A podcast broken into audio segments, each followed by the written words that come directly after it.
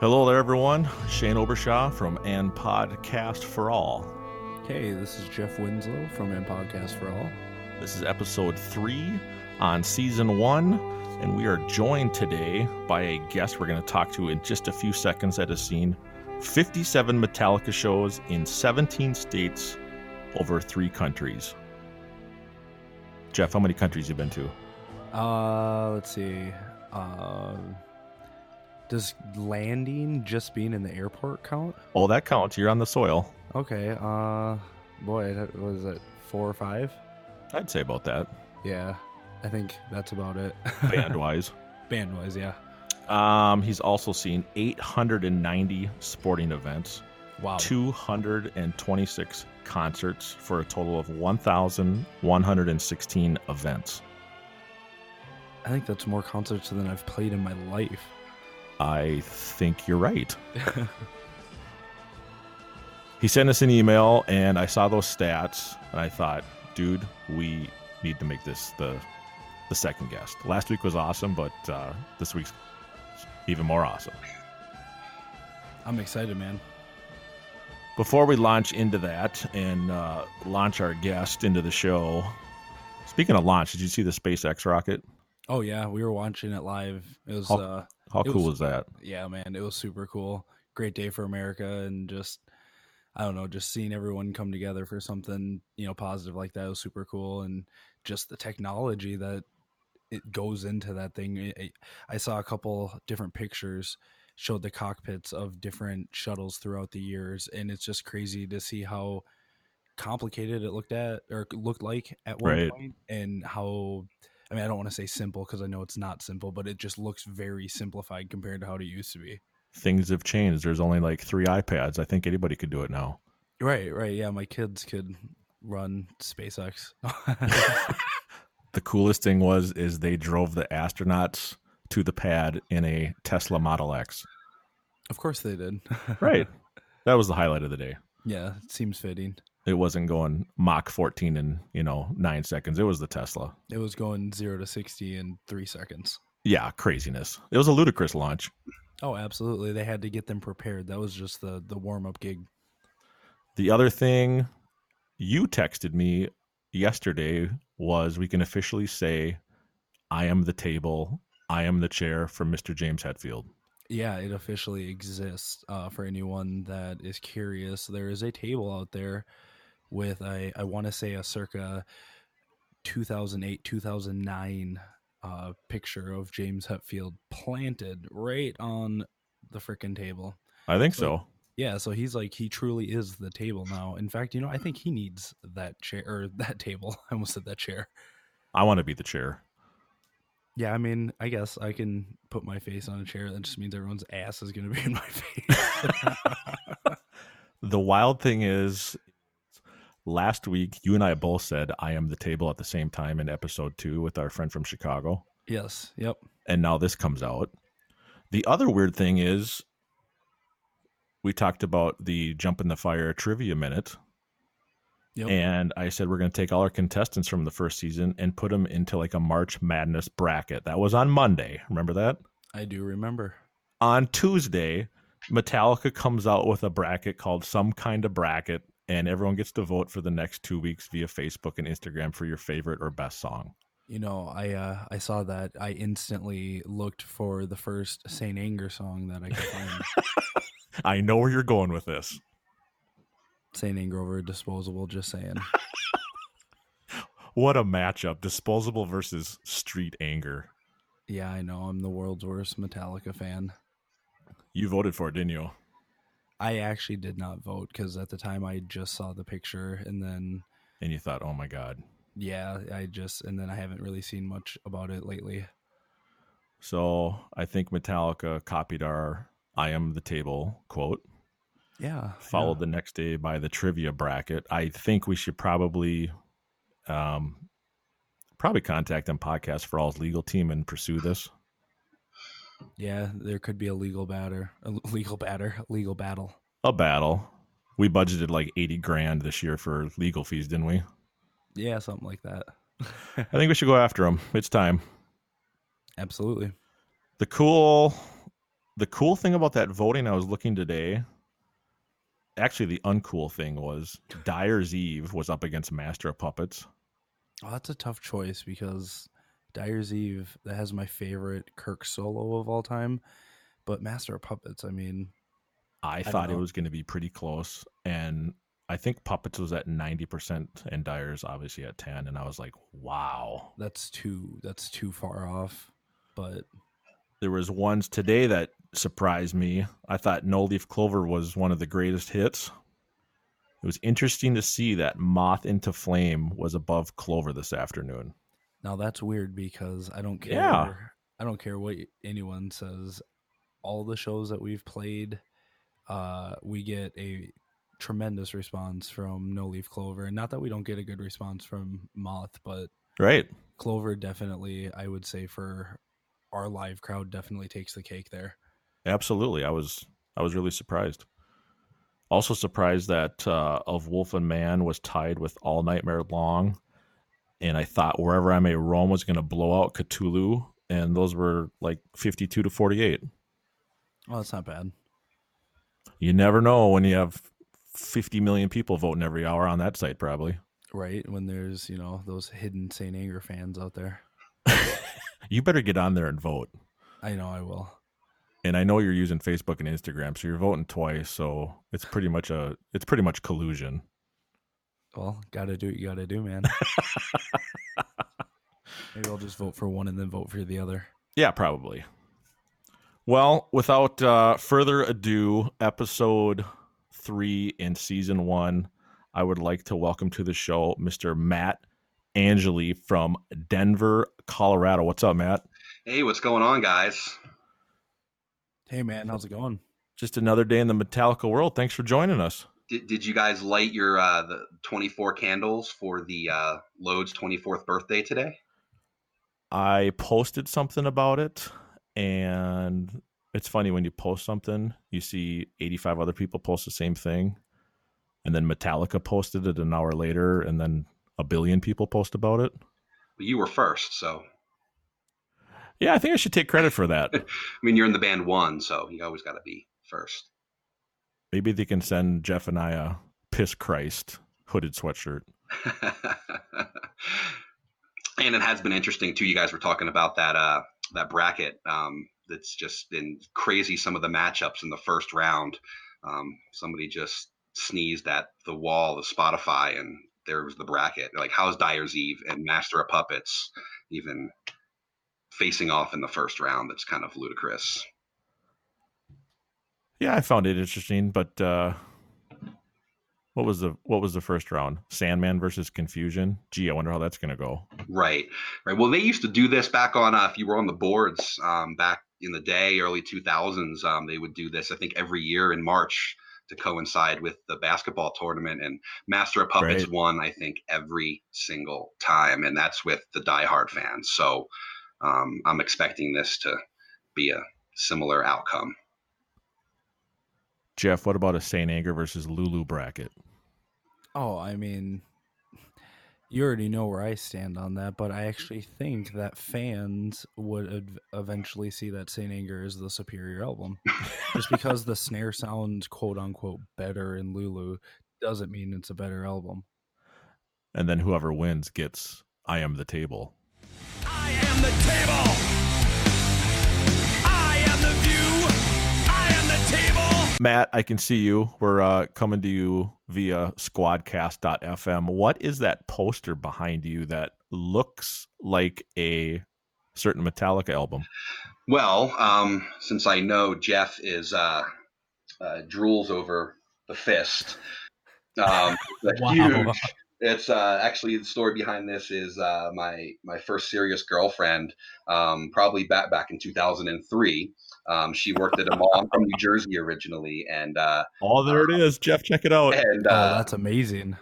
And she went to the Sam Goody in the Woodbridge Mall in Woodbridge, New Jersey, and got the huge. I don't even know how tall this is, like 3 foot by 3 foot album. That's awesome. Cardboard thing that they had in their glass window. She had no idea ripped it off the wall. Say again, Jeff. Had no idea what she was getting herself into. That's awesome. Yeah, yeah, she didn't. And we're no longer together, so that worked out. My first girlfriend. Wait, I was a young pup. So in the divorce, you got the St. Anger poster and said, "I win." Yes, exactly. That was top on the list. So yeah. So I mean, it's awesome to be here. Your second guest. I wasn't one, but I was. I'll take two. Ah, you're runner up. You get a silver medal. Yeah. So I've been a Metallica fan since I was about 9 years old. And what year was that? 1992. Okay. And my stepdad was a big Queen fan, and I grew up listening to all the Queen records. Wanted to be Freddie Mercury, and you know he's probably arguably the greatest frontman in the history of rock and roll. Amazing. Absolutely, I could agree with that. Yeah, and he passed away in November of 91, and my stepdad was pretty much a wreck, and you know, obviously we watched everything Queen. So fast forward to April 20th, 1992, Wembley Stadium. They aired that. I don't know if they aired it live because of the time difference, but I was on the East Coast, and I remember watching it at night. Cool. I think you Fox. That day. Yeah, I'm pretty sure it was broadcast that day.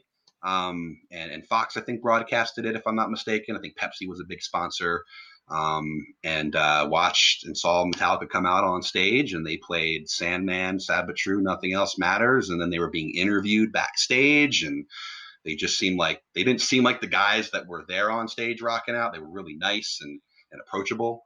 And that just struck a chord with me even at 9 years old. And, then I think I went out that week, had my mom take me to CD store in my hometown in Hamilton, New Jersey. I got Kill 'Em All, Ride the Lightning, and the Black Album, and actually didn't have Master of Puppets or Injustice for All until after I saw Metallica for the first time live in 1998. Wow, so a little gap there. Yeah, big gap. There was I wasn't like a hardcore fan when I was in middle school, and but something clicked in high school, and my dad actually ended up getting me tickets to my first show. He worked in the beverage business and had a hookup with the rock station in Philadelphia, and got me tickets to my first show. Every time, go ahead, Jeff. I was gonna say it was once you got that Justice record, then all of a sudden it was like boom, it clicked. Holy shit, man. Yeah, it was the summer I turned 16. It was when I saw them. I saw them 4 days before my 16th birthday, July 15th, 1998, in Camden, New Jersey. It was the amphitheater tour for Reload that they did. And then I remember I bought Master of Puppets and Justice, and it was the internet, and AOL was brand new, and I would... AOL... Oh yeah, we've been talking about AOL a lot. 28.8, 56.6. Yep. And I would just spend all night online. You know, a 16-year-old kid searching the interwebs until 6 o'clock in the morning because I had no job to wake up to, so I would sleep till 3 p.m. But I just would put it on. Put on Justice for All, Master of Puppets on loop, and just listen to it over and over and over again. That brings back memories. Going back to your first show, July 15th in 98, mm-hmm. You probably heard our episode last week about Jeff and I talking about opening with Bread Fan. Yes. Did they open with Bread Fan that show? Yes, they did. Yes. Oh, boy. And as sad as this is as much of a fan as I am now, I did not know the song when they played it. Dude. But the energy at that show was remarkable. I had seats, and we were just behind the soundboard. It was the seats that my dad got, so kind of in front of the lawn, but in the back of the seats in the amphitheater there. And I remember my dad, who's gone to shows. He was younger. He was 33 at that point. And he had been to tons of shows in the 80s and all through the 90s. And that was his first pair of tits he ever saw at a show. Wow, it took him a while. At a Metallica show, nonetheless. Yeah, he did not go to the heavy metal and rock shows. He went to like Phil Collins and Genesis and the Police. Jeff, when did you see your first pair of tits at a show? Oh, boy.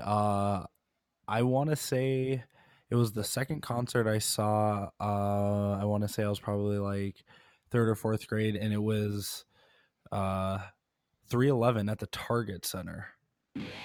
Yeah, they were headlining, and I went with my dad and a buddy of his, and yeah, I want to say that was probably the first time I saw tits at a show and smelled weed inside a venue. Like, it was a big learning experience for you, is what you're saying. It was definitely, yeah. I mean, because the first show I'd ever saw was CCR and Willie Nelson. I was really young. Wow, I didn't know that. I literally remember one song that CCR played. That's like the only memory I have from that because I was so young. Sure. But then, yeah, as years went by, and then I saw 311, and yeah, that was first time I saw some titties. It was great. Wow. Titties, weed in fourth grade at Target Center. I might have been even younger. It might have been like second or third grade. Hey, to see 311 in second grade, that's pretty cool parents. Yeah, my parents definitely, mom and dad were always pushing music and rock and roll and all that on me, so they weren't afraid to take me to a concert and expose me to what rock and roll was all about. That's awesome. Yeah, that is great. I know James a lot of times, especially on the last tour leg, he was always saying he would pick out a kid in the front row, usually a 9 or a 10 or an 8-year-old or whoever was there. And he would always say, when I was your age, I wasn't in the front row at a Metallica show. Right. You have cool parents. But actually, yeah, that first show was actually that first Metallica show. I was looking back, and I have spreadsheets, by the way. I have spreadsheets for days, as I tell my friends. I'm a dork when it comes to record keeping. That was actually my second concert ever. We're going to get into those numbers and spreadsheets because I got all sorts of questions for you. But before I forget, was that Wembley Stadium show in '92 like an all-day event on TV when you watched it? I believe it was. I know MTV covered it very, very full. I think MTV, and I think they brought in Fox. I remember Michael Jackson was huge in 1992, and he was a Pepsi sponsor, and I think it was the black and white video or album. I'm not even sure that was the name of the album, but that song was super popular. I just remember him being on the commercials, and Pepsi was the big sponsor. That's what sticks out to me. I could be wrong, but that's what I remember from being nine years old in 92. Yeah, I was a fan then, but I wasn't watching that day. But anytime I think of Wembley, I think of all the year and a half and the live footage, and that's what I associate it with, and the interviews and the backstage stuff and the sound check when Jason's complaining about his bass being weak. Yep. Yeah. I remember, years later when I got year and a half when I was in high school, and I would sometimes cut school. I got a friend that was super into Metallica as well with me. I got him into Metallica. Actually, I think I gave him the 2 of 1 video, the VHS. Cool. And I think he watched it like it was like 14 minutes total or whatever it was with the Lars interview in the hotel room. I think he watched it like 58 times over a weekend and came in on Monday and he was like, dude, Metallica rules. Jeff, we were just talking about 2 of 1 like a month ago. Yeah, I remember that. And the best part of that Lars interview is when he says they were seriously considering just filming a woman walking down the street and just filming her legs for the entire song. Well, we're thinking of doing one. We have a slight concept for the next one, which is like we have this really original thing that we've never seen in a video, which is like shoot a pair of woman's legs walking down the street, and but don't tell anyone because we want to keep that idea to ourselves. Oh man, could you imagine what that would have been? Think about what the video is now. Everyone knows the one video, and now think of that idea if that would have. You can't even wrap your head around that idea, and they were serious about it. They were thinking about the turn the page video even back then. You could probably recreate that. I'm sure there's an 8-minute video somewhere on YouTube of a woman walking down the street, and you could just listen to one and watch it and get what that would feel like. And I think back to that, and that was their debut video, and to think that was a serious consideration is just mind-boggling. Lars was into art then. Cheaper art. We can leave that in. Fine. This is casual.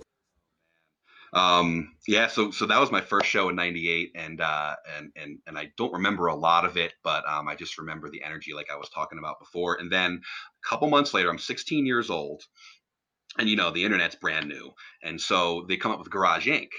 later that year, and the same radio station that my dad got the free tickets because he knew somebody was doing a contest. It was 94.1 YSP.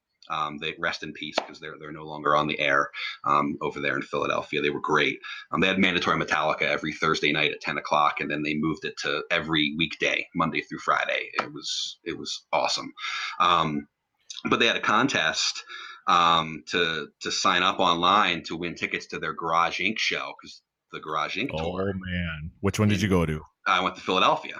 Oh, sweet. So they only played 5 dates. I believe it was Detroit, Toronto, Chicago, Philly, and then New York City, which was filmed and aired on MTV. I think it was live. I think it was broadcast live on MTV. So what you're telling Jeff and I in the tribute band called One, you got to see Battery. I did. And actually, it's funny, I almost didn't get to see Battery because I was 16, didn't have a driver's license because New Jersey driving age was 17. And so how I got tickets to it, I signed my mother up on 94 YSP's website to enter into this contest to win. And how they did it was they announced a person's name at the top of the hour, and you had 9 minutes and 41 seconds to call in, and you won $100 and 2 tickets to the show. Awesome. And 3,000, this place holds like 3,000 people. And I'm sure they had a lot of tickets set aside for radio promotions. I think so. It sold out in like 11 thinking minutes. You definitely didn't think you were going to get. Oh, not at all. Not at all. No, it sold out in 11 minutes. That's so cool. So then I get home from school one day, and my dad's all mad at me. He's like, what are you doing? I'm like, what happened? He goes, your mother's on the radio. You gave her information out on the internet. And I'm like, I don't care about being in trouble. What did you just say about my mom being on the radio? Yeah, I don't care. I'm going to go see Metallica in the club. So whatever. Yeah. My mom ended up winning $300 because they announced 2 other people's names that didn't call within a certain amount of time. And I ended up getting the 2 tickets. I couldn't find somebody to go with me until the evening of the show. I remember my friend worked at Burger King, and this was back when we had beepers, right? for all the kids out there, right? I had one, and I looked, and I had a phone book, and I had to look up the Burger King phone number. I actually ended up calling the Burger King and talking to him and going, dude, I have tickets to Metallica night in Philly. Can you come pick me up and let's go? And he picked me up, and we got there in the middle of the Battery set. Wow. That's awesome. So your first show was the Reload Amphitheater, and then your second show was seeing Metallica in a club. In a club, yep. And then they were going to – then that was the night – the day before the album came out. So what Metallica was going to do is they were going to do a signing right after the show, like at midnight, at a gas station about 4 blocks away. Cool. And so we had this bright idea that we're going to bounce out before during the encore, and we're going to get in line and we're going to meet them too. Smart. Well, it was actually dumb because when you only have 3,000 people in a small club, the rest of the city is waiting in line. So we leave the show and we walk down the street because the show was actually being aired live on the same radio station as well. Knew. So we were like 3 blocks away. And so 10,000 people beat you to the line. Yeah, and we literally just stood in line. It was November. It was like the week of Thanksgiving, and it was freezing out. And we stayed there till about, I would say, 3 in the morning. Till December. Yeah, pretty right. Yeah, I think I ate Thanksgiving dinner there. Right. And the album was coming out, and they stopped the line.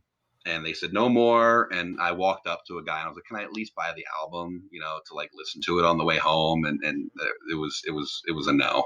So I had to go to the record store the next morning and buy the record. And I got a t-shirt too. I know. So that was the only, out of 57 Metallica shows, it's the only one I've ever left early. So 57 shows, 17 states. You said three countries. I'm guessing one of those is the U.S. What are the other two? No, I said three foreign countries. Oh, sweet.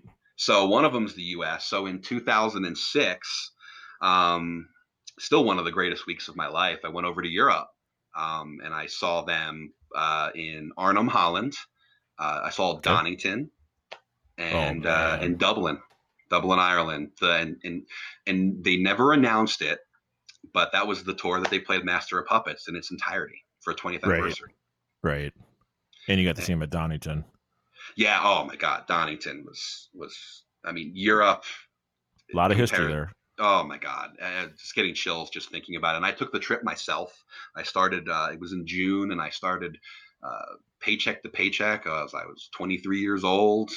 And just buying a flight here, buying a flight there, buying a ticket there. And the next thing you know, I got a 7-day Europe excursion going on, and I saw them 3 times in 4 days out there and met so many friends that I still friends with for life from all over the world. Yeah, that's awesome. Remember the first time I saw them outside of the U.S., it made me realize how intense a crowd can be in a foreign country to me. Mm-hmm. First time I saw it was in Denmark, and I'm like, "Ooh, this is a whole different ballgame. This is crazy." Yeah. The first show was Arnhem, Holland. It was in it was called the Gelre Dome. It's like a big indoor soccer stadium that holds about 40,000 people, and we were on the floor. And I was probably in the right dead center, James's mic, probably about 3rd or 4th row of people. And I remember after the show, I could wring out my shirt. It was soaked with sweat. Just a sweat fest with 50,000 people packed into the floor. Unbelievable. And I remember my first moment, like I'm in Europe. Well, first of all, they opened with Motorbreath. I mean, that. Ooh, now that's cool. Yeah. I like that. Ecstasy calms down, and all of a sudden Lars comes out, jumps on the kit like he does with his drink. Sure. Chucks his drink into the crowd, and then the next thing you know, it's just dun dun dun dun. Oh my God, it was. We should try that sometime. Ridiculous. Jeff and I are pretty up to date with set list, but boy, that's rare. And I don't remember an opener with Motorbreath in the last 10-15 years. They played Berlin 2 days earlier, which was June 6, 2006, so 666, and I think they opened up with it then as well, and I don't know if they've opened with it any other times but those 2 shows. Boy, that's like Powerball Mega Millions odds of that as an opener. And then getting Master of Puppets in its entirety. Yep.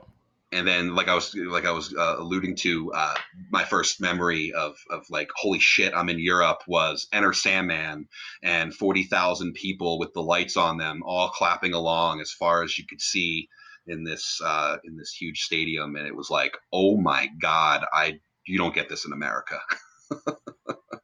That's the thing about Sandman, is as much as the three of us have probably heard that it combined 100,000 times. No matter where you're at, and it's live, and that kicks in, that the energy goes to just the next level. Yeah, because everybody knows it, and you really, really realize the gravity of the Black Album, like when you go to an American show, like on their stadium, especially on the stadium tour. Right. I remember being in the Philadelphia stadium show in 2017, and me and my wife are there, and Motorbreath comes on, and we're losing our minds, halfway through the set. And then 3 knuckleheads in front of us are acting worse than we are for Sabbath True instead of Motorbreath. Right. Just the demographic sitting around you or standing around you at a show it's so over the board now. Yeah, absolutely. Absolutely. And then so you said, my first show was the amphitheater show. And then second, I went all the way into a club. Well, my third Metallica show was S&M at Madison Square Garden. Good Lord. Wow. It was my senior year of high school. And I remember getting tickets to that. I didn't get tickets, actually. We were in high school, and the internet I wasn't a Met Club member yet. And I didn't know really how to get information on. You didn't have America Online 3.0 trial version in your mailbox? I probably had about 15 of those in my closet. Activate a 7-day trial. Yeah, probably had a year's worth of trials right there. Right. All those access codes getting ready to expire. Like, all right, here we go. I got internet for a year for free. Bingo. And my friend, he went out on our lunch break in high school, and he went to the compact disc world, and because they had a little Ticketmaster computer there. And I go, hey, dude, why don't you go there on your lunch break and just ask them when they're going to go on sale? He comes back, and I remember we were standing out in front of our empty parking lot in the middle of the day, what classes were going on in high school, and he comes back. And he just pulls out 2 tickets out of his jacket. And I'm like, holy shit. He's like, yeah, they looked into it. They're like, oh, look, you want 2 tickets right now? I can give them to you. Amazing. Made school even better. Yeah. So that show was, I lost my voice that night. That's for sure. I think back to the mid 90s, late 90s, when I started going to concerts, this is when you had to actually get up early on a Saturday morning and go to, at the time in Minneapolis, it was Dayton's or JCPenney's who had a Ticketmaster outlet. And you had to get in line with a couple hundred or a couple thousand people at 9 a.m. on Saturday just to get tickets. Yep, absolutely. I've done that for sporting events too back in the late 90s. My dad was a big Yankees fan and I grew up a Yankees fan. Now I hate them, but that's the whole, I could do a podcast on sports for another 4 hours. But yeah, I remember getting up. He got me up at like 3 or 4 in the morning that year, 98. And we went up to just stand in line to get wristbands, to get numbered, to go back the next morning at 6 a.m. to get tickets. Yeah, that rings a bell too. But yeah, getting the tickets was half the battle than going to the show sometimes. You'd have to take half a day off of work Saturday morning, go get stand in line at JCPenney. Like that's why I missed so many shows, just because the work. Right. It was a lot of work just to get started. Jeff was still at home sleeping in, dreaming about opening a show someday with Bread Fan. Yeah, with Motorbreath. Okay, Motorbreath. We got to try that. We do got to try that. I say the next show we play, we just don't even tell the other guys. Put out the first set list, and we open with it. Never. I mean, I don't think we've ever even played that live, at least not with me in the band. We have.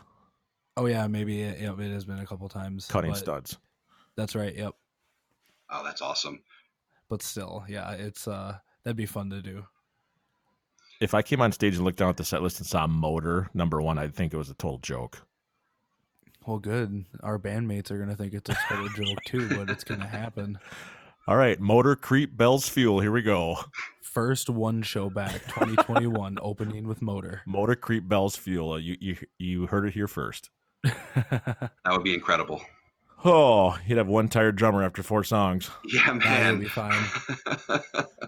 So, 57 shows, 17 states, 3 countries. The stat that jumped out to me the most, Matt, was 890 sporting events. Dive into that for a little bit. Yeah. So, I just always been a sports fan ever since I was a little tyke. Mostly from New Jersey, so I'm mostly a New York fan. Grew up a Yankees fan, New York Giants, New York Rangers, New York Knicks, all the real New York teams. All those other New York teams are phony. Mets must end the season. Jets just end the season. Islanders play really far away, and nobody wants to go to Long Island because it's a pain in the ass. I like the Jets and the Mets thing you just said. That's cool. And then, so my dad took me to Yankee Stadium all the time. When I was a kid, I saw them win the World Series in 96, saw them win the American League Championship Series in 98, went to the World Series. I was there when George Bush threw out the first pitch after 9/11 in 01. Oh, wow. That's cool. That's one of my top probably 5 moments, like attending anything in my life. That was literally like a week after 9/11, I think. It was about 6 weeks, 6 or 7 weeks. It was late October because they suspended the season for a week, and then they pushed the season back a week that year. I'm thinking of something else, but yeah, 9/11, and then the World Series is usually second week of October, third week of October. Right, and yeah, this pushed it because actually that was like October 30th or 31st because that World Series went into November because they pushed it back a week. And I don't think anyone knew he was going to be there, did they? I don't remember there being that big of a hoopla, but I remember the helicopters and right field bleachers and the Air Force One helicopter was landing, and people were roaring and cheering, and it was unbelievable. And then you see the specials, you know, the behind the scenes stuff about Derek Jeter telling them, "Don't bounce it, they'll boo you." And, like, it was fantastic. Yeah, I have heard that story. That's incredible for that time in history. Yeah, I think I've been to 20 Major League Baseball playoff games. I went to the Super Bowl in 2012 and saw the Giants win. Wow. So the question is, what haven't you seen? Oh, there's the Vikings win a Super Bowl. Yeah, none of us have. That is true. But I have seen a football game. That might continue.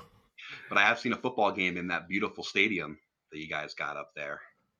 It's a nice building. Now, if we could just get a team on the field and not turn the ball over 5 times in a NFC Championship game, you might have a chance. Yeah. So I saw Metallica, obviously, at the First Bank Center in 2016. And then in 2018, when I was going to Grand Forks to see Metallica, who would have ever thought that I would ever go to North Dakota? Metallica brings me there. But we flew into Minnesota, Minneapolis on Friday night, went to the Twins game, then drove up. We stayed in Fergus Falls. We've played there, Jeff. Yes, we have. Oh. Middle of nowhere, northwest Minnesota. It was the only town that had hotels that was in between Minneapolis and and Grand Forks. So I stayed like 3 hours. Right. Yeah, there you go. And then on the way back the next morning, we got about 3 hours of sleep after the show in Grand Forks, and went to the Vikings home opener. Oh, way cool! And then so that kind of kicked off an obsession of mine that I'm currently striving for. It's called Club 123. 123? 123. So there is 123 professional sports teams between the 4 major sports leagues in America, the NBA, the NHL, baseball, and football. And I'm trying to see every single team play a home game at their home arena or stadium. Wow. What number are you at? I'm at 68 right now, and COVID is really putting a damper on my plans. Yeah, 2020 is not probably working out the way of what your spreadsheet says you should be doing. Right, yeah. Well, I mean, baseball, I've finished all 30 ballparks last year. I went to Houston in September. Thanks. And then Texas was supposed to be opening up a new ballpark for the Texas Rangers this year, and they've so far have only had a high school graduation in the stadium, so... So 123 teams, and you're going to see every one of those in their home stadium or arena. Correct. Yeah. I actually took off all Thanksgiving week last year. I did, 9 games in 7 days between college sports and professional sports. I just went on my own. I was in your neck of the woods, actually, up in the Midwest there. Up in Jeff's neck of the woods. Jeff's neck of the woods, right. Yeah, you're down in sunny Florida. He doesn't live in this so glorious state of Minnesota. Those sports teams have let me down for 38 years, so I thought, let's go to Florida and let's see if Brady and the Bucks can get it done, and I can jump on that wagon. Good luck with that. So obviously, with all of those teams, there's obviously got to be some that you don't like. We all know that 2020 has been a hell of a year so far, and we're only halfway through it. A lot of people are saying that this could potentially be one of the worst years ever. So if 2020 was a professional sports team, what team would it be? Oh, it would be the dumpster fire that is the Philadelphia Eagles. There's not many things in this world I hate more than the Philadelphia Eagles football franchise. Wow, it's almost like you had that answer ready to go because you answered that quick. He didn't even think about it. It just no, it was immediate. I thought it was going to be came pounding through, just like that St. Anger poster behind him right now. Absolutely. Yeah, there was when they won the Super Bowl a couple years ago, it actually makes me sick to my stomach to even say those words, but the fact that they actually have won kind of ruins a lot of my life. Man, yeah. I like Donovan McNabb. He was a good quarterback. I really loved when he was throwing up in the Super Bowl on the field instead of driving his team down there for a touchdown. I forgot about that. The Eagles is a sore subject when you're a Vikings fan because That's the year we lost to them in the NFC. And then they got to win the Super Bowl in U.S. Bank Stadium. I was quite aware. I was a very big Vikings fan that week. I thought, of all years, we're going to go this far. This could be the one where the Vikes are in their home stadium. I'm not going to lie, though. I did think, though, if the Vikings had made it to the Super Bowl in their hometown, that would be too obvious that professional sports might be fixed. So I'm kind of glad that it didn't happen, because I feel like I would have had some questions. It would have another round of collusion. It would have just seemed too coincidental that they haven't made it happen all these years, and then all of a sudden Super Bowl's in Minneapolis and they make it. Come on. Wasn't meant to be, dude. It wasn't meant to be. So that means my faith in professional sports still somewhat remains. Well, to make you feel better, it's never happened. A home team's never played in a Super Bowl, so. Right. I thought, well, here's our chance, but that goes out the window fast when you're talking Vikings in the playoffs. Yeah. Matt, what's the most expensive event ticket you have laid the cash down for? Super Bowl 46, Indianapolis. Okay. Yep, $2,400. Ooh. Okay. Is that more expensive than a nosebleed seat at Yankee Stadium for regular season? That is a dig and a burn, and I love it. Because I told you I grew up a Yankees fan, but I have now since turned heel, and I actually root against them and hate them with every fiber of my being. But not worse than the Eagles. The Eagles are my most hated. I'm just glad you didn't say the Patriots, because that's usually what everyone says. No, see, as a New York Giants fan, we're the only ones, well, until the Eagles, we were the only ones who beat them in the Super Bowl. So I never had a problem with the Patriots because we always beat them. That's true. We were on tour a couple years ago, and Chris, our singer, our Mr. James Leftfield, went to a Yankees game. He was like third deck, right field. I believe the ticket was $79 or $89. He said by the time he got his hot dog and a beer, that was another $35. Yeah. It's just a big, the new stadium is just a big concrete dollar bill. Crazy. And on top of that, you've seen 226 concerts. Yes, I have. Yeah. And coming to Denver, things are so much cheaper here, and I'm closer to downtown, and the concert scene here is great. The venues in Denver are fantastic. A lot of small, rustic, they have a lot of history here as well. I started getting a better job, more money, and going out more. And so, 4 or 5 nights a week, I'm either at a ball game or at a concert. So I've really padded those numbers. I've lived here 7 years. I moved here in 2013. Okay. That's some nice area out there. Nice ballparks, nice arenas, nice stadiums. Oh yeah. Denver is beautiful out here. Yeah, absolutely. The weather too, as well. Beautiful. Chris and I were at the, Mile High show a couple summers ago when it got delayed for half an hour because of the lightning. I was in the snake pit. You were? So was I. I think everybody was in the snake pit at that show. That weather rolled in, and I thought, man, this might have a chance of just being totally canceled because, boy, that got nasty. Well, that's what happens here. You get thunderstorms like that, and if you pay attention to baseball at all, the Rockies always have rain delays and thunderstorm delays, but then it's like 20 minutes, 30 minutes. That was a classic one where it's like, oh my God, let's get into the bunker. And then 20 minutes later, you're like, okay, it's cool. We're good. Yeah, that was nuts. And then it was cool. They came out jamming, playing about 40 seconds of Ride the Lightning. Yeah, that was fun. I was like, oh, I knew they were joking around because I knew their set list. I knew they weren't going to play it, but right. I was like, in the back of my mind, I'm like, please, please, please, please, please. But 40 seconds is better than no seconds. It was a memorable show. There were only like 7 or 8 songs into it when they had to take the break, and I thought, oh shit, this could be a short night.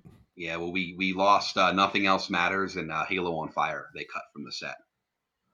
Halo was a bummer, but Nothing Else we've heard a few times. I can live without that. I didn't lose sleep over that one. Yeah, God, there's so many things to talk about, guys. Do we have like another hour? Yeah, you want to be on for episode 4, 5, and 6? 4, 5, and 6. Yeah, let's just roll it in here. So out of those 57 shows, what's your all-time favorite? Well, I went to went to all four Fillmore shows, 30th anniversary shows. I was lucky to be a plus one for a buddy of mine named Alan Long, who lives in New York. He actually he films. He works for Metallica when they come to town and stuff. And then he won the contest, and he asked me to be a plus one to all four shows. So I'm very, very grateful for that. That was one of the best weeks of my life.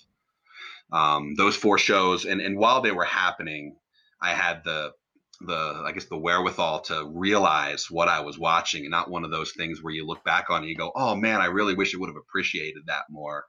I was at the point that those were, I think I saw my 30th show at the 30th anniversary shows. Cool.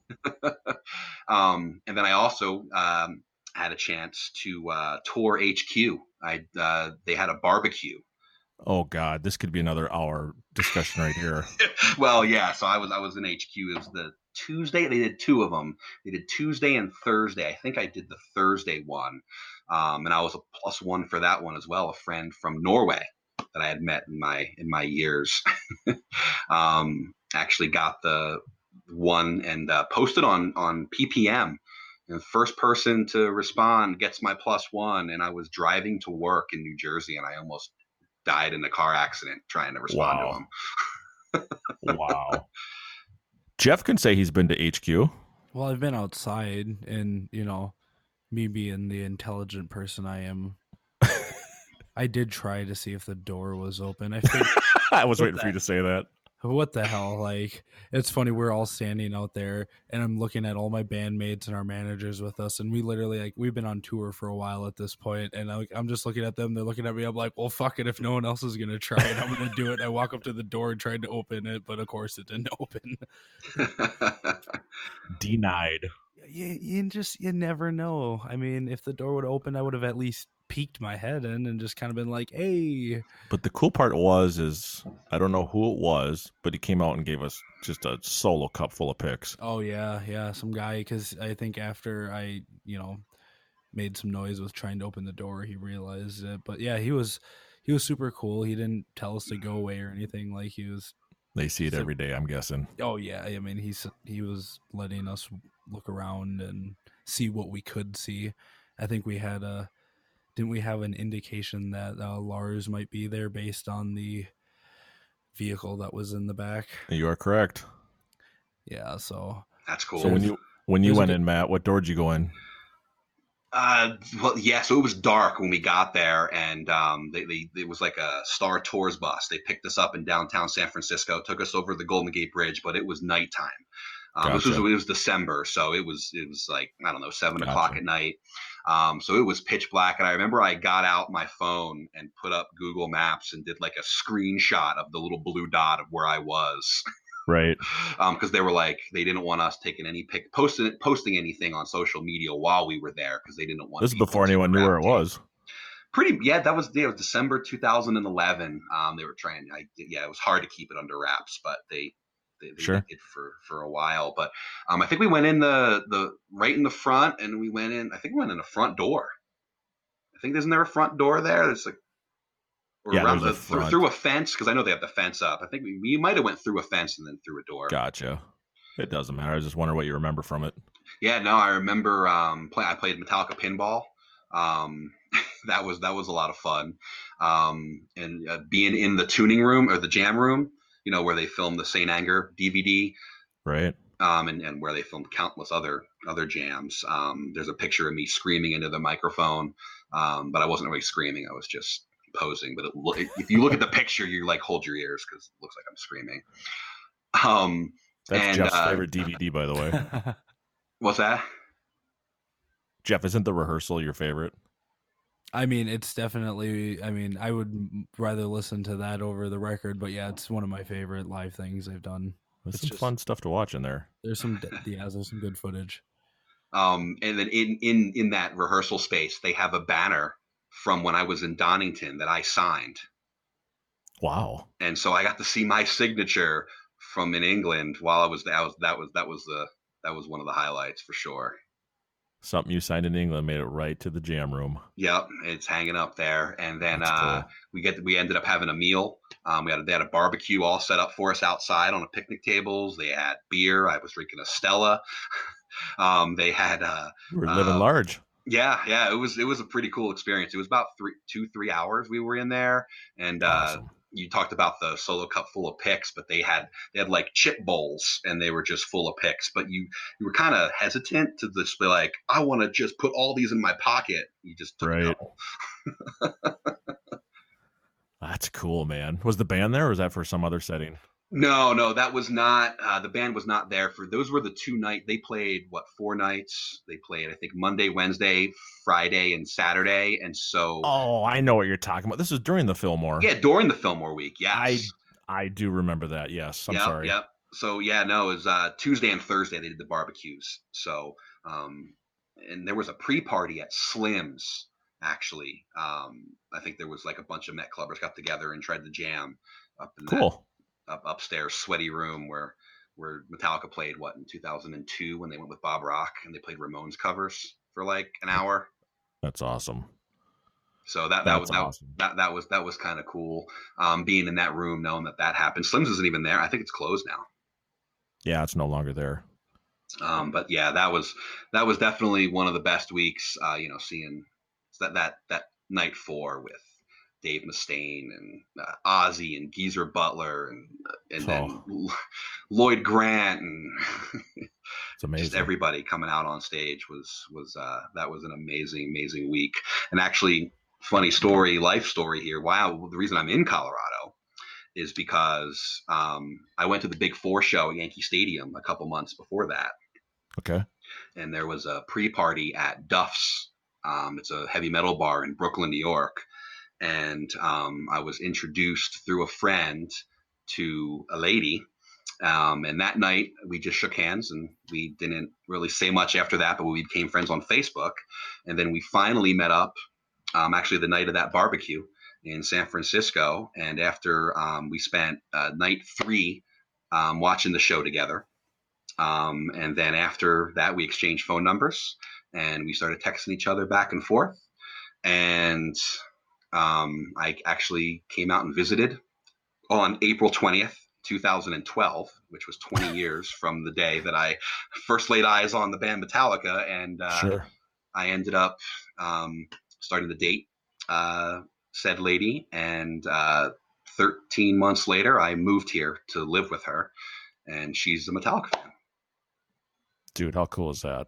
That was a match made in heaven. A match made in Metallica. In Metallica, yeah. So then we got engaged. I wanted to keep the April 20th thing, which is actually quite ironic because I live in Colorado and 420 is party day. Party time. And so we got engaged on April 20th, 2014. And so we were looking to get married in Vegas. Las Vegas is her favorite city to visit. So we were going to get married in Vegas. We were going to do it old school, just get on a plane and just have Elvis marry us, you know? Be honest, Lars got married there one time, so you want to do the same. Well, I mean, that was kind of part of it. Okay. I hear you. Yeah. So we were looking to, it was like a Monday or whatever, 2015. We're like, we're going to get married on April 20th. And then Metallica announces Rock in Rio 3 weeks later. Uh-oh. We looked at each other and we go, well, pretty sure we're not going to go to Vegas twice in 3 weeks. I mean, we're not millionaires. So why don't we just get married and go see Metallica on our honeymoon? Perfect. So that's what we did. We got married on May 7th. And then May 9th, Metallica played to however many 50,000 people there in Las Vegas for Rock in Rio. Weren't we there like right after that show? Oh, a week after that, Jeff. Yeah, I was going to say, we were... Because still the stage set up. It was still set up when we got there. We were out on tour when that happened, I remember. And we had 3 days off for tour. And we were on our way from Arizona to California, I want to say. So we decided to stop in Vegas for 3 days of... Day off. Yeah, I mean... But yeah, I remember we walked down as far as we could get to see the stage. And yeah, that was... That would have been cool to see that for sure. I don't know why Matt didn't invite us to the wedding. That's kind of a dick move. Yeah, I know. Well, actually, I didn't want to bring them up, but since you guys were on tour, you guys weren't available to play the pre-party. Don't go there. Boy. Oh, I think our Wi-Fi signal is starting to fade. We better switch to dial-up. Yeah, I was gonna say the dial-up better get brought back up again. Oh man, so yeah, I'll just not tell that story then. What you're going to say is the pre-party was played by Damage Inc. Correct. Yes, that actually was the night of our wedding. It just ironically they played that that Thursday night. That's awesome, man, dude. You know your wife's a keeper when she doesn't care what the date is and the entire wedding and honeymoon is planned around Metallica. Yep. Yeah. We flew to Vegas on Wednesday, went to get our marriage certificate Wednesday afternoon, got married Thursday morning, we stayed at the Monte Carlo. They were still building the T-Mobile Arena. We could see it being built out of our hotel window. And ironically, went to see them in Vegas about 2018, 3 years later. And then the next night we're at this festival, watching Metallica. We got 5-day vacation in Vegas, see Metallica, get married. No big deal. I do. And right into creeping death. Exactly. That's awesome. Congrats. They opened with Fuel, during that little bit. And I remember we were in Vegas, we were gambling, sports gambling and all that stuff. And my one buddy, he's like, I bet you they open with Fuel tonight. And I looked at him like, you're an idiot. That's like Jeff saying, oh, they're going to open with Motorbreath. Right. But little do they know. And James comes out and he I think he made an announcement or something. And he's like, give me Fuel, give me. And I looked at my friend. I was like, wow. Are you shitting me? The odds on that happening, you would have won big. That's about 900-1 odds in my book, in the sports book. I do remember that summer they're opening with Fuel, and yeah, it was just oddballs, and I think they're playing King Nothing too. Yeah, I think they played King Nothing at that show as well. Yeah, that was the first show they had played in a while, and so there was no set list to go off of. What are they going to play? It was just, hey, let's go to this show. And they didn't have an album. It was 7 years. It was the year before Hardwired, 7 years since Death Magnetic. So it was kind of like, who knows what they're going to play? Yeah, just kind of we're out touring for a little bit this summer. Let's see what happens. Right, exactly. Yeah, and they played the X Games show a couple weeks later, and then they played Lollapalooza, which actually I was at as well, on stage behind the band. Is that in Chicago? In Chicago, yeah.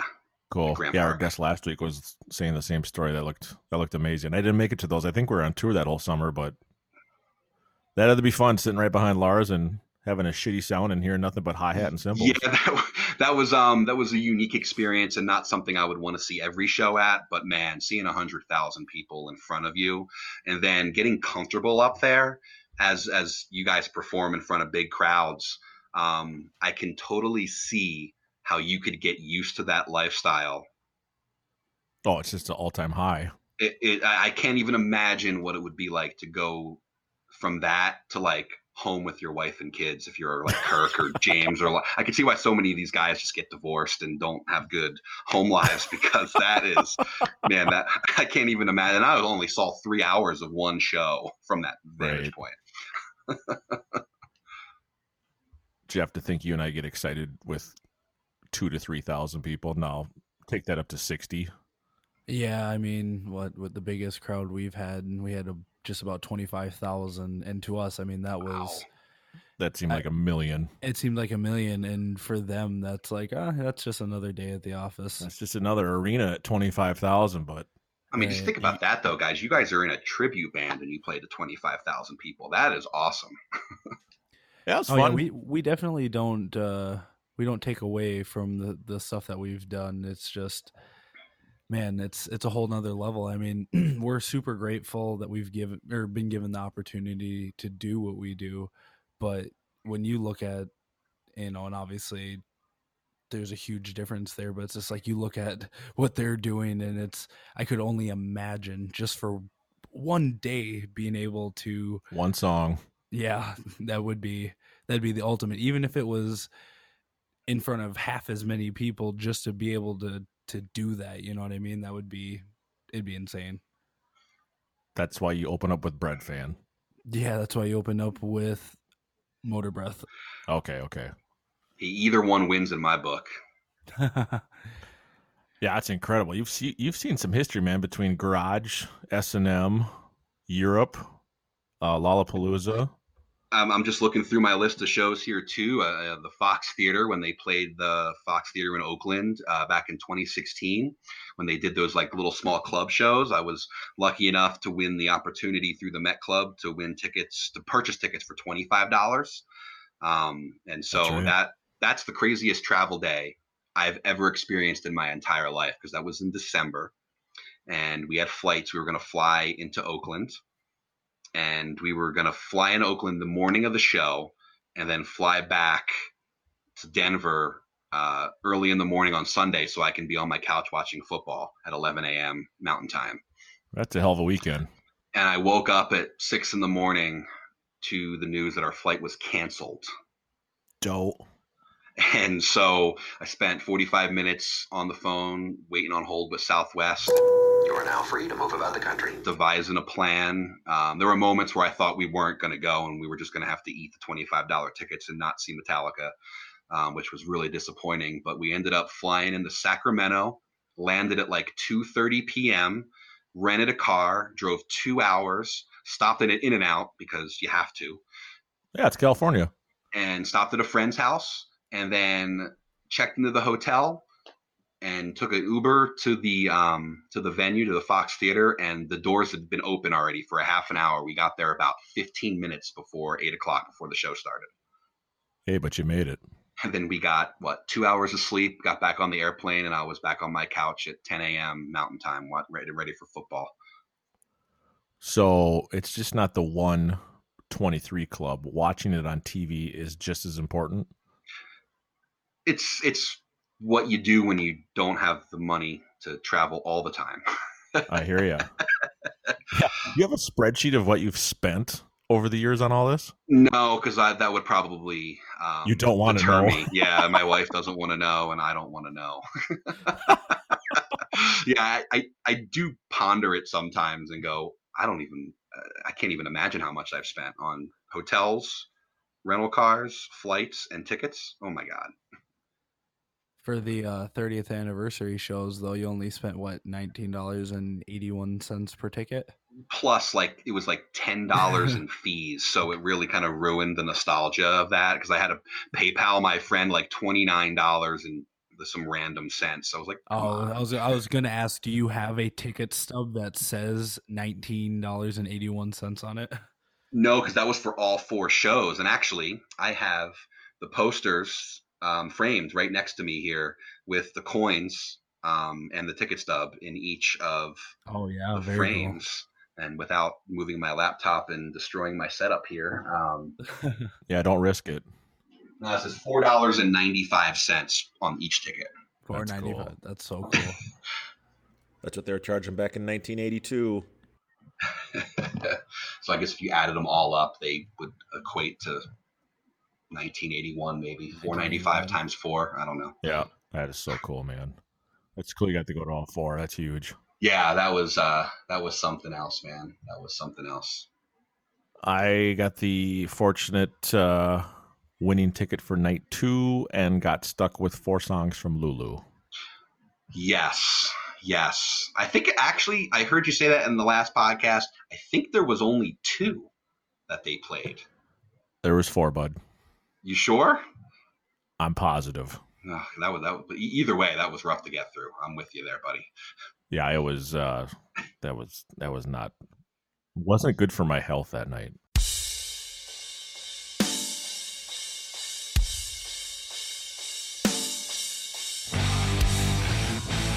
I am a chorus of the voices that gather up the magnets set before me.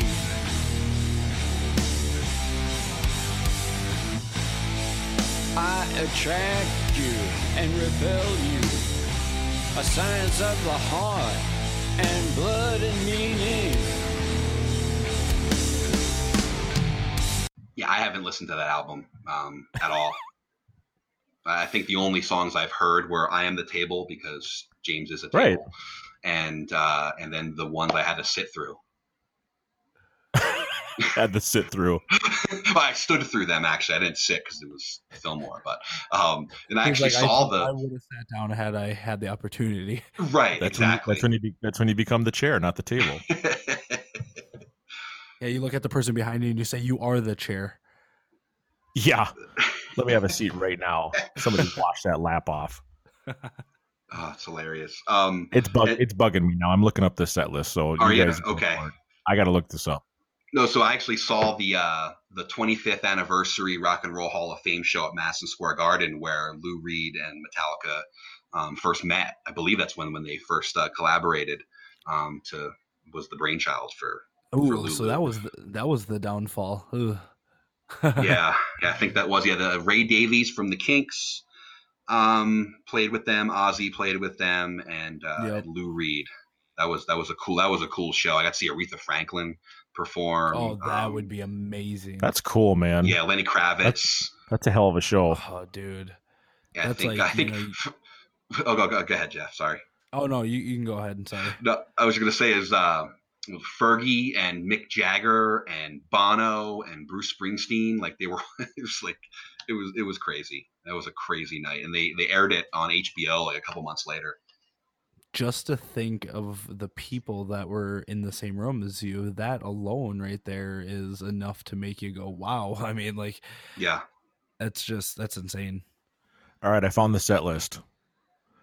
It was not 4 songs. It was 3, but the reason I thought it was 4 is because one's called White Light / White Heat.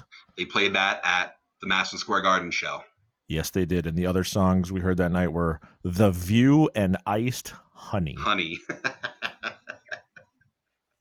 There you go.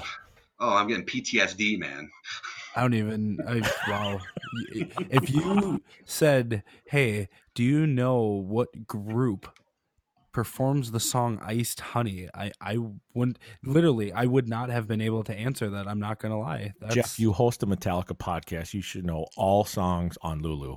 I know everything but Lulu. Who you are, eyes turning. Eyes turning. Now me, I've tried a million tricks to make life hold and make it stick. Not running heat that flames in out, but the proud piece of ice. Thank you. I appreciate it. Our last guest actually admitted that he regularly will throw it on from time to time and listen to it, and that came to a quite a shock. Hey, to each their own. Everybody's got their own taste, but yeah, I can't do it. I've heard enough. It's not my thing. Just, yeah. I still like when you read interviews, the band, people that worked for Lou, people that worked at HQ, most of Metallica's crew members said that was one of the top 5 moments in the band's history to all those people that are involved with them. Wow. If I was in charge of it, I would have said, delete that. All right, Torben. You just said that so you could get a sound sample in here. Hey, I would say, delete that, delete that, delete that. I think you're going to change your opinion when you win the table. Like I said, I'll take the table, but if it comes with a free copy of the record, I might use that for kindling up at my cabin this weekend. There's no converting them, Matt. It's not going to happen. No. I will admit and agree with you, Shane. There are a few badass riffs in that album. There's some amazing riffs on that record. But it's just, it gets overshadowed by the storyteller. That is exactly what it is. That is it. Just, I don't understand. Like one of my buddies was like, how is he in the Rock and Roll Hall of Fame? Yeah, it's questionable, but if you take the storyteller lyrics out of it, I mean, musically there's some good stuff, not all riff, of it, but there's some good stuff. There's 6 or 7 tracks that I know pretty well on there that have some amazing riffs on them that I wish we could hear in some other settings. That's all I'm going to say. It would be cool if and I know they will never do it, but it would be so cool to hear them take all of the songs, just the instrumental, get rid of Lou's shit in there, and then just rewrite some shit of their own. Like, I would just love to hear those songs with it being 100% Metallica and not Lou Reed. I mean, don't get me wrong, what he did throughout the 70s and 80s and everything, and I mean, it's, he obviously made his mark. He did something that not a lot of other people were doing, but yeah, I don't know. It wasn't meant for Metallica. All right, well, let's get away from I am the table, I am the chair, and I think it's time to go jump in the fire. Yeah, a little trivia for our guest here today. Mr. Matt Angeli from Denver, Colorado. We have 10 questions. Jeff, you got your questions up? I got my questions. I'm ready to go, man. How about you take the first 5, and yeah, it's Jump in the Fire Minute, everyone.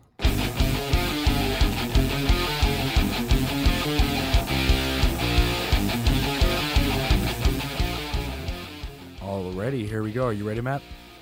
I am as ready as I'm ever going to be. Sounds good. All right, first question. When is Kirk's birthday? November 18th, 1962. Wow, even had the year. Okay. It's on his body. Yeah, it's a tattoo. And actually, my aunt, it's exactly her birthday as well. Oh, wow. Well, hey, you know what? That's an easy way to remember it, because that's how I always remember James. I have a neighbor that had the same birthday as him, and that's how I always remembered. That's funny. Hey, Aunt Edna, you got the same birthday as Kirk Hammett. Who? Yeah, who? You enjoy throwing up every 5 minutes, Claude? Clark. I thought so. You're driving me to Phoenix. All right. Second question. What items are on the crosses of the Master of Puppets album cover? A military helmet. Oh, boy. Don't look around your room. I'm watching you. I have the album somewhere. I'm watching you. See, I can't see him right now, so I have no idea. Oh, he's looking frantically around his goddamn room. It's my answer is a military helmet and a chain, I want to say. Is there more than that? I'll take that as an acceptable answer. Dog tags. Dog tags, yes. Close enough. I was going to say military chains. We'll give it to you, man. I'm obviously not a vet of any kind. We'll give it to you. All right, so question number 3. What song ends with a sound sample of soldiers marching?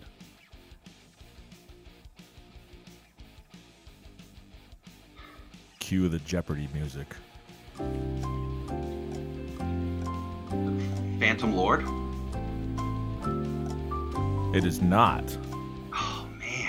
I'm going to give you a hint. I believe you heard this song at Rock in Rio Vegas.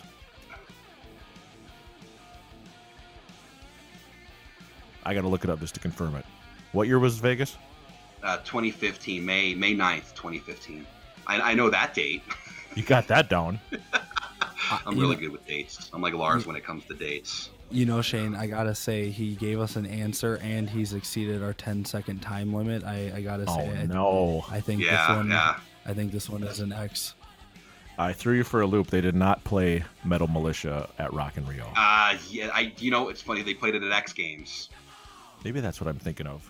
Yeah, that's what you're thinking of. The people that are listening to this that know me and know the band are probably screaming at their podcast right now. Everyone's going, Matt, you idiot. And everyone's going, Shane, quit pretending like you got these fucking set lists memorized, because you don't. Yeah. All right. Both of those things. So, I mean, hey, you're still in good shape, but I think we're going to have to X that one out. Next question would be... This is why we record these things at midnight, because there's no friends to phone at midnight. Right, exactly. You can't use no lifelines. This ain't Regis.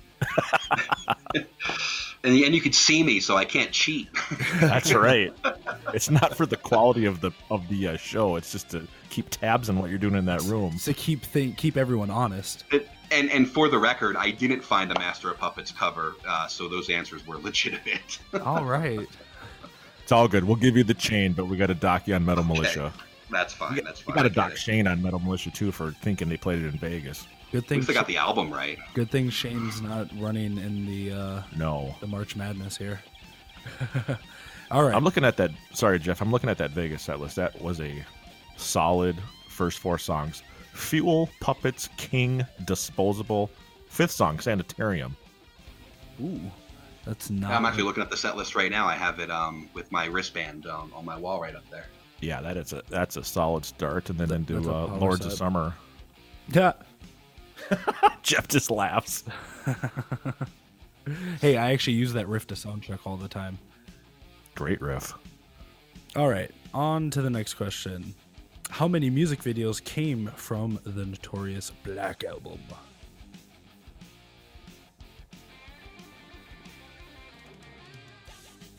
Six. Can you name them? Sandman, Sad But True, Unforgiven, Wherever I May Roam, Nothing Else Matters. That was 5. Was that? Fuck. Fuck you! You're using what? 10 minutes. 10 seconds. Fuck you! That mile high elevation's getting to you out there. That thin air. Oh man. I'm gonna give it to you. Because I named them. Well, yeah, you said 6. Sure. I knew it was 5, and I thought, oh, this is gonna be interesting. There should have been a video for Struggle Within. Oh, that's actually my second favorite Kirk solo. Struggle? Struggle, yeah. Freight Into Sanity and Struggle Within are my top 2 Kirk solos. Dude, that's awesome. You and I would get along in a heartbeat talking about guitar solos. Alrighty, so we're going to give it to him? Oh, God. If you could name him, you get it. Fair enough. Let's see. What color was Lars's drum kit in 1994? Was white. Ding, ding, ding. What color was it on the Justice album? A lot of people get this one mixed up. It was gray. I knew. Nice. I knew you knew that, or you would know that. And I just. Yeah, and actually, we haven't even talked about it, but Lars is my favorite of the 4, and I know Shane, you are the same. For obvious reasons. When you watch, go ahead. No. I was going to say, and of all the tribute bands and cover bands I've ever seen, you're the only one who does everything right. Thank you. I appreciate that. Thank you, man. You do I want to, not only do I want to hear the music when I go, I want to see the mannerisms, the Jamesisms, the Larsisms, the playing with the tongue out, and the screaming at people for drumsticks and all that shit. That's cool, man. I appreciate you noticing it. Thank you. Love it, because I've gotten 3 drumsticks from Lars in my life. Nice work. I'm handed to me because he likes when you scream and lose your mind and scream fuck at him right in his face. You might need a drumstick from Lars too here in the future. Gotta add to the collection. I need 4 now. I need 2 pairs. You gotta show him your war face to get a stick these days. Yes. Yeah, it's a lot of fun. It's no more up to the logo anymore. Pick it up through the logo and back down. Oh, these two were a treat.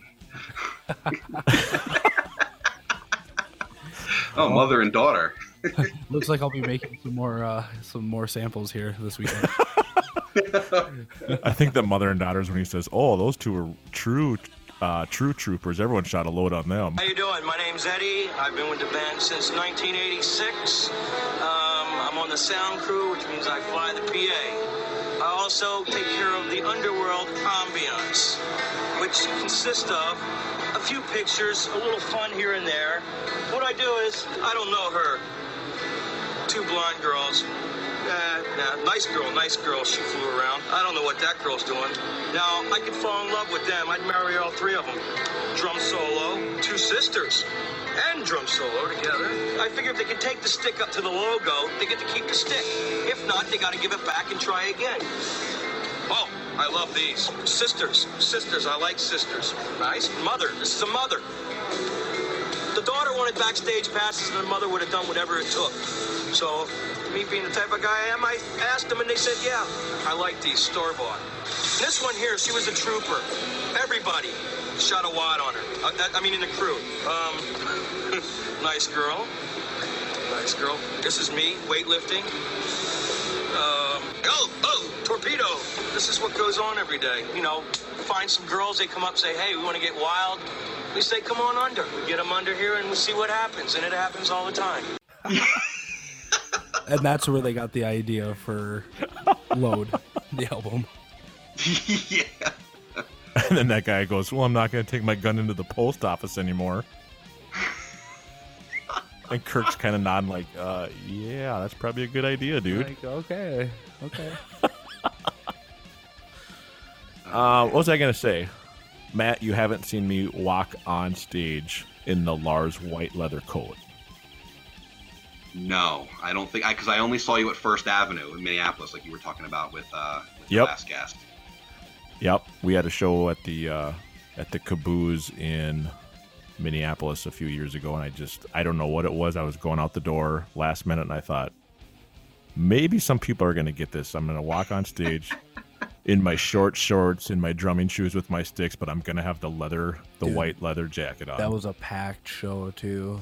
It was awesome. People were going nuts. That's awesome. I think they wanted the jacket, but he wasn't about to throw it out there. Oh, no. That's going to the grave with me. I'll spit my water on you, but you don't get my fucking jacket.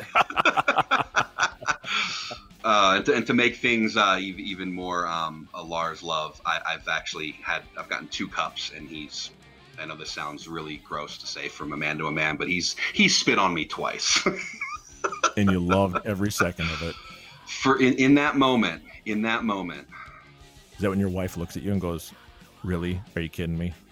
She wasn't at either. She's not a rail person. Okay. She doesn't like going on the rail, so the shows she actually lets me go to shows and travel without her sometimes, which is really, really awesome. She is a rock star. Get spit on and walk away. Back to Jump in the Fire. We got 5 more, dude. It's on you now, Shane. All right, I got my list. This is so easy.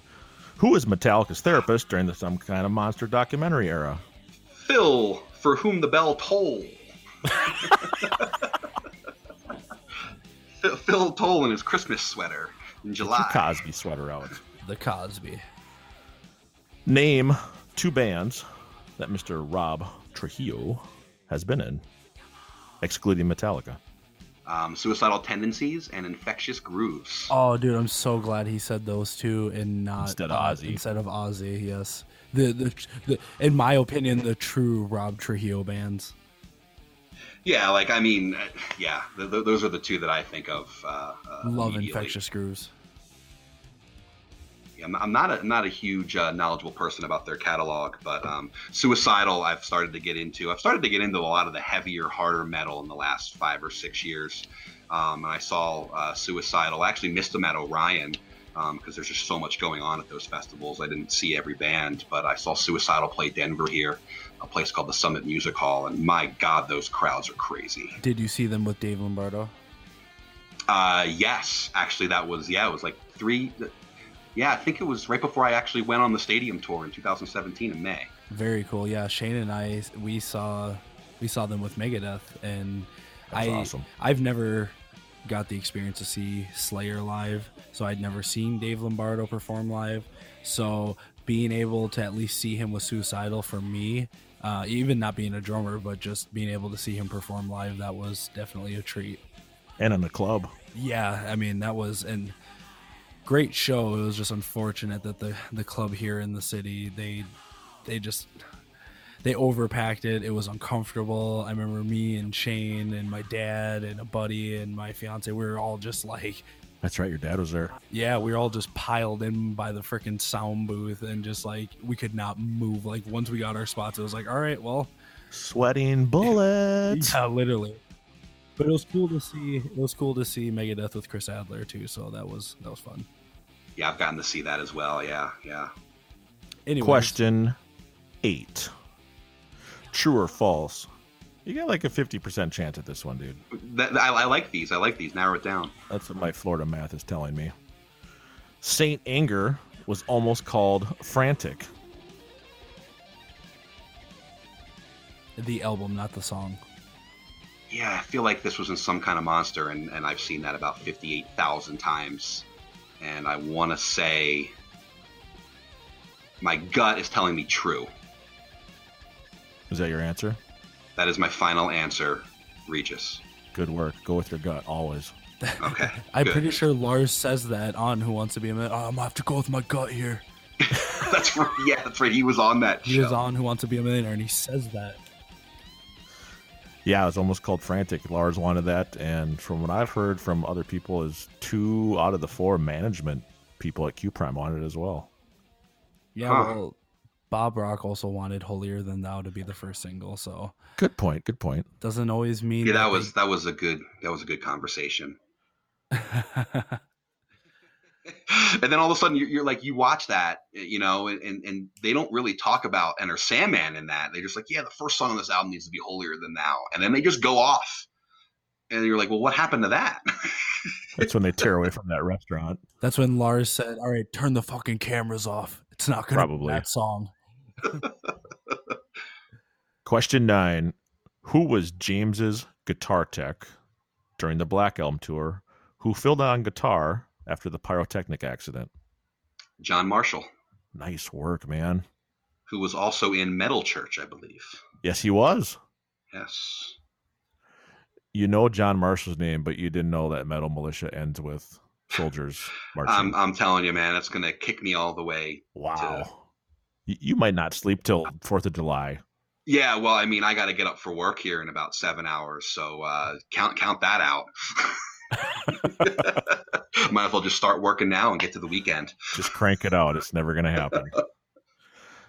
The last question I'm not worried about because you were at this show. When did Metallica play To Live Is To Die in its entirety for the first time? Yeah, at the Fillmore shows in 2011. Yes, sir. And it was night 2. It was December 7th, 2011. Yes, sir. I was pinching myself the first 2 minutes of that moment going, I hope they play the whole thing because this is going to be amazing. Yep. And then they played Sandman after, and yes, you know that. And then James goes, we had to get that one out of the way. Right. And I was thinking at that moment, I'll go, no, you didn't. You got 1,100 people that don't need to hear that song in this place right now. But you can say you heard Sandman in a club. You're right. Yeah, because I actually saw the cover show in a club. Memory serves me correct. It went To Live Is To Die, Sandman, and then into Holier Than Thou. Okay, yep. As the years have gone on, I downloaded those on Live Metallica and listened to them ad nauseum for years. Right. Afterwards, but then as the time has dwindled, has gone on, I mix up the nights now. So it all becomes a blur when you see 57 shows in 17 states and 3 other countries, correct? Correct, yeah. And I was going to knock off 2 more states this year, but thanks COVID-19. Yeah, I think 2020 we can just skip all around and just go to 21 and get on with things, right? Pretty much, yeah. Yeah, overall that would be great if I could just be put into a coma for the next 6 months and wake up on January 1st. I'd be good with that. Jeff, have you been to 890 sporting events in your life? Dude, I don't think I've done anything 890 times. Anything? Have you listened to St. Anger 890 times? Yes, he has. 891, actually. There you go. So do you have spreadsheets and whiteboards and posters to keep track of that 123 club stuff? Yes. Yeah. It's one spreadsheet with a lot of tabs. And then once a new stadium or arena gets built, that's what probably screws you. I have to go back. So I was at S&M too, at the Chase Center, and that doesn't count because I didn't see the Golden State Warriors play. So you got to go to a Warriors game at Chase to make the Chase Center count. Correct. Yeah, and actually, I saw Metallica open up for the Rolling Stones in 2005. At Freecom. Yeah, it was it AT&T? No, it was SBC Park then. That's right. It went from Candlestick to 3Com to then that name, correct? Yep. And then now it's Oracle. So if the name changes, do you need to go back? That's not part of my rules. I make my own rules. The Target Center is now Fuck Off Arena. Oh, we got to go back. He makes his own permits. I think he does. When I was out there in 05, I went to the Oakland Arena and saw the Warriors play. So I had them on the list, but then once they moved, I had to deduct a number from the list. So how many people have done the entire 123? That we know of, because just like the Metallica Club, there is a group that I've stumbled upon, and there's probably eight or nine of them that are known, and they try to now they went to the Chase Center to what they call recertify back in January before the season got canceled, and they all met up and spent the weekend going to like college basketball games, and they went to Warriors game. That's crazy. Yeah, it's pretty nuts. That's a remarkable feat to pull that off. Do you have a date in mind when you have a goal of completing it? Well, I hope COVID. I hope fans are allowed to be back in arenas soon so I can get going again. But 2025, I'm trying to do maybe 10 to 12 a calendar year for the next 5 years. That's doable. Yeah, I think so. It's not too crazy. So, yeah, spreadsheets for days, my friend. Spreadsheets for days. That is so cool, man. I think we talked more sports than we did Metallica, and that's just... It's about 50-50. That's what's so cool. Jeff and I had this idea of launching this podcast and thought, it's not going to be a subject or topic. It's just, let's start chatting and just see where the hell we derail to. Yeah, I could probably talk for another... There's things that I made notes about that I could talk about for another hour and a half or two. Jeff, we got to have him back. Yep, I definitely agree because, that it's crazy how fast, like that hour goes by and next thing you know, you're pushing, hour and a half, 2 hours. And it's like we could just keep going for days and days. The next time he comes on, we're going to have Metal Militia as the intro song. Definitely. Or maybe the outro of it. The outro. Yeah. Just the maybe we'll just have the marching for the whole hour in the background. That's all you'll hear. It won't. Clip, we won't clip, even talk. Clip, we'll clip, just hear taunting me. Taunting me. Now I'm gonna go listen to Metal Militia for the next 7 hours until I have to go to work. I'm sorry, man. You're never gonna live that down, Matt. So I'm 9 out of 10, huh? 9 out of 10. That's that's an A-. Nothing wrong with that. I was about to say it's an A-. That's still good. At least I answered a song on the same record. At least I have some dignity left. All right, we'll give you a 9.5 then. 9.51314 pi, whatever. And before we wrap up here, I know since I don't know if you guys were going to go with the top 5. Is that how you wanted to end this? Oh, that's right. I forgot. I made a list. I'm ready. Oh yeah, I thought about it. This is what Wilson Sports sponsors us for because of the bloody volleyball with Tom Hanks, not Cruise. I still have to think about that when I say it out loud. He's like Castaway, Mission Impossible. Yeah, they're like kind of the same thing. All right, cool. Jeez. All right, 5 songs. Thanks for reminding me. We've been all over the board tonight. I've got my mind wrapped around sports. We got so derailed with sports that that's kind of where we were at. Before I forget. I even made a note about this to go back. Were you at Mariano's retirement game when Metallica actually played Sandman in the fucking stadium during the game? I moved. That was 2013, I want to say. And yeah, September 2013. And I moved here to Colorado in March of 2013. So I was 6 months removed from being in the East Coast. Yeah. And then the Webster Hall show, I wanted to go to that so bad. And all my friends lined up and the losers line all got in. And I looked at flights because they announced that Webster Hall show in 2016, like 3 days before. And flights were like $700 to go home. And I had to take like 3 days off because it was a Tuesday and I couldn't make it happen. Yeah. Webster was right around the record came out. Yeah. Yeah. It was just like 6 weeks. That was the end of September. So the record came out in November. Yeah. That makes sense. All right. You're on the island for forever. And you got 5 songs, man. Only 5. You know how it goes on here. Let's hear them. Yeah, so in no particular order, I went with more longer songs and some really good solos. So nice. I went with my favorite Metallica solo, 45. I think it's 45 seconds long. Freight Ends of Sanity. Nice. Disposable Heroes. That chug in the beginning of that song, just that's a brutal riff. What really gets my dick hard is starting on boom boom boom boom you da boom boom, and also the riff in Disposable Heroes. I love it. Jeff knows that footage so well. It's scary. So between Freight and Disposable, you already have about 16, 17 minutes worth of material. That's a pretty good start. Yeah. And then Four Horsemen. Nice. That was one of mine. And I would think about doing the live shit version, just because that song live is so much more elevated, because of the recording quality that was back in 1983. I know the question that Jeff's going to ask you. Continue. No, I'm referring to the Leonard Skinner bridge. Oh yeah, the Four Horsemen. When it would run back and forth, I love that. Well, yeah, but is the version? Is it going to be with Skinner or without?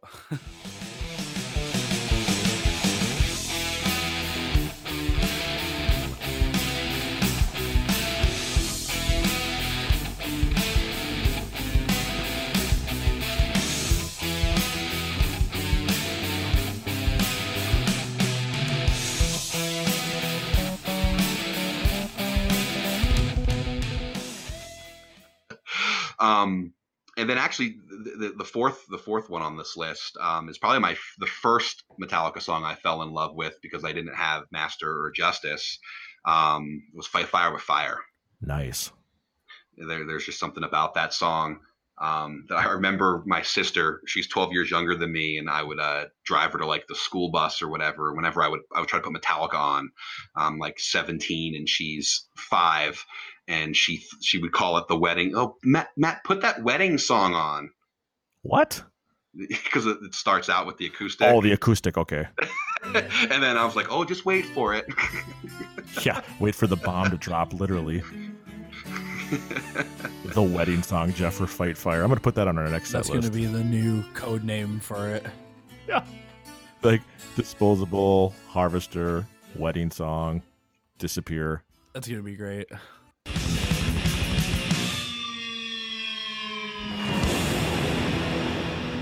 And then number 5 is actually, it's funny, I picked, four songs from the first four records, and now I'm going to go with one off of Hardwired. Nice. Spit Out the Bone. Wow. I think Spit Out the Bone is arguably one of their best songs. I mean, it just lasts forever, and it just takes you on this ride. I was surprised after I digested the record for the first couple months when you get what I like to call comfortable with it. I was surprised that Spit was not the opening track and Hardwired was the closer. I understand why Hardwired was, because they wanted like that hit the lights, 3 minutes, smack you in the face. That's what it was. Okay. Now we're ready to go kind of thing. And then Spit Out the Bone kind of followed the Death Magnetic, like My Apocalypse. It kind of felt like that. I mean, My Apocalypse is 5 minutes, Spit Out the Bone's 8, but I had that same like thrash. Those are the two most thrash songs they've written since probably the 80s. I was thinking just a long song for number one and a short song at the end, just like Death Magnetic. Right. Yeah, kind of the opposite. But the My Apocalypse and Spit Out the Bone, I almost put them in the same category because they're the last song on the record, and actually All Within My Hands is probably my favorite St. Anger song as well. Nice. I love that song. I love the version they did at S&M. Oh, amazing. That was right up there with everything else. So Mr. Matt Angeli from Denver, top 5 with Tom Hanks, Freight Ends, Disposable, live version of Four Horse, Fight Fire with Fire.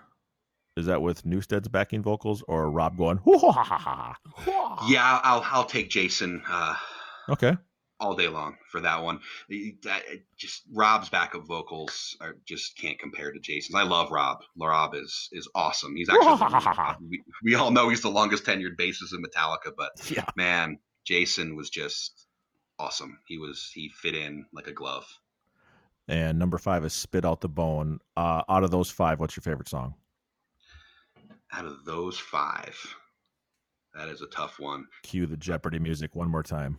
I probably have to go with my first love there, the Fight Fire with Fire, just because it was the first real Metallica song. I mean, Enter Sandman's a real song, but the first real song that from their thrash days that just got me going. I'm with you, man. I think that's Fleas as well from Red Hot Chili Peppers. Yeah, the induction ceremony, he mentioned that he put on Ride the Lightning, and the first notes of Fight Fire with Fire, just I forget what his words were, but I was at that actually as well. I was at the induction ceremony in Cleveland as well in 2009. You've been at everything, so you're just basically the fifth member we're going to call you. Dude, guys, Jimmy Page was on stage with Metallica. I mean, that's up there. Wow. And I was in the building. That was stupid. That's up there. If only that building could have counted towards the 123 club. Right. Yeah, what was it called? The Cleveland Auditorium, something like that. It was a hole.